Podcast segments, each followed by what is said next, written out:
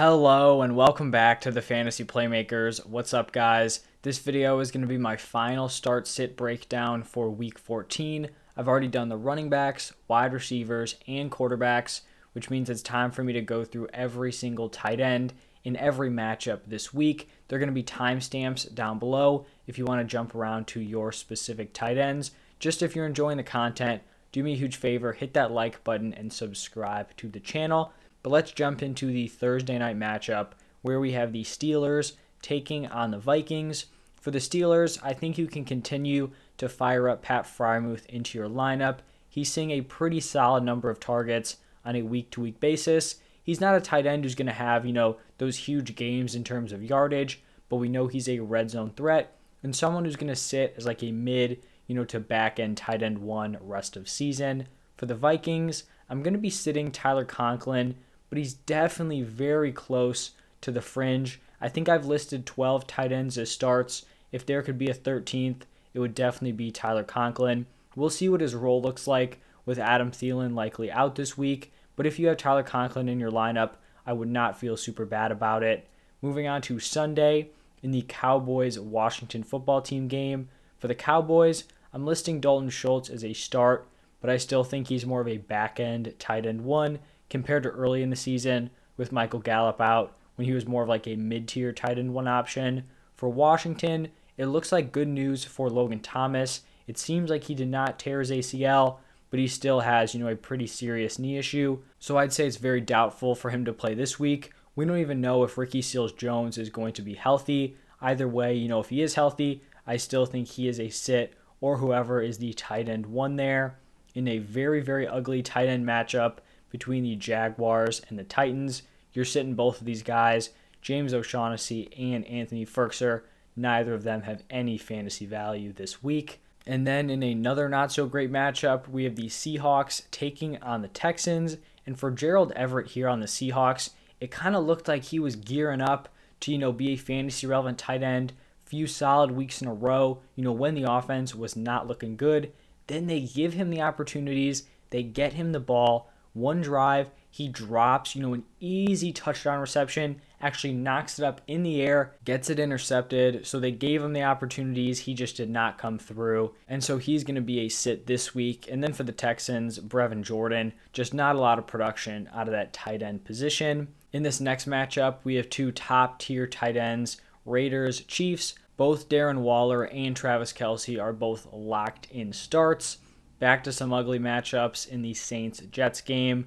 Juwan Johnson and Ryan Griffin both sits, no interest in either player. In the divisional matchup between the Falcons and the Panthers, you're still going to be starting Kyle Pitts just because there's not a lot of top options. In terms of yardage, he's actually had a pretty solid season. He really is just struggling to get into the end zone. Kind of something we saw with Julio Jones throughout his entire career with the Falcons, but definitely not to this extent.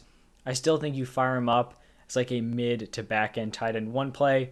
For the Panthers, nothing going on here. Tommy Tremble is a sit. Then we have the Ravens taking on the Browns. Mark Andrews locked in high end tight end one every single week.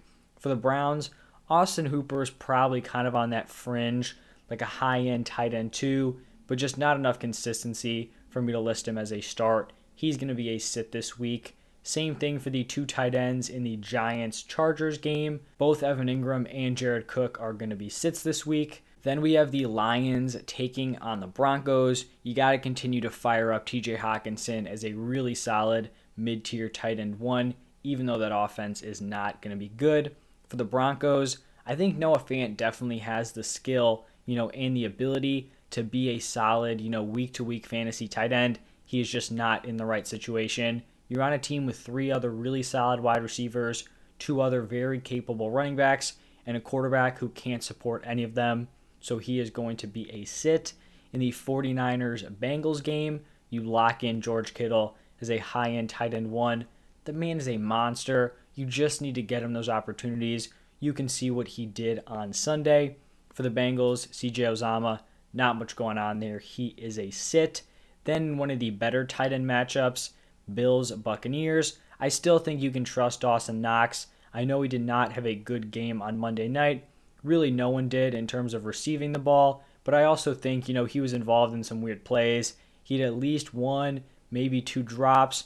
Also kind of had a ball in the end zone where it's like, oh, he could have caught that. Maybe not. You know, that was just a very weird game. You've kind of just got to throw that one away. And I think, you know, you can still rely on him as a mid to back end tight end one rest of season. And then for the Buccaneers, Rob Gronkowski, high end tight end one. The man continues to ball out. He's a red zone threat, but he's also seeing consistent volume on a week-to-week basis. Antonio Brown, we know, is out for this game, so that target share is going to continue to be condensed between Mike Evans, Chris Godwin, Gronk, and Leonard Fournette. So a great, great play this week. Then on Sunday night, we have the Bears traveling to Lambeau to take on the Packers. I think Cole Kmet is a solid start if Allen Robinson does not play. If Robinson returns, then I'd really just be sitting every single pass catcher on this team, whether it was Kmet, Robinson, or Mooney. For the Packers, you continue to sit Josiah DeGuara, I believe is the name. And then the final matchup of the week, Monday Night Football, Rams-Cardinals.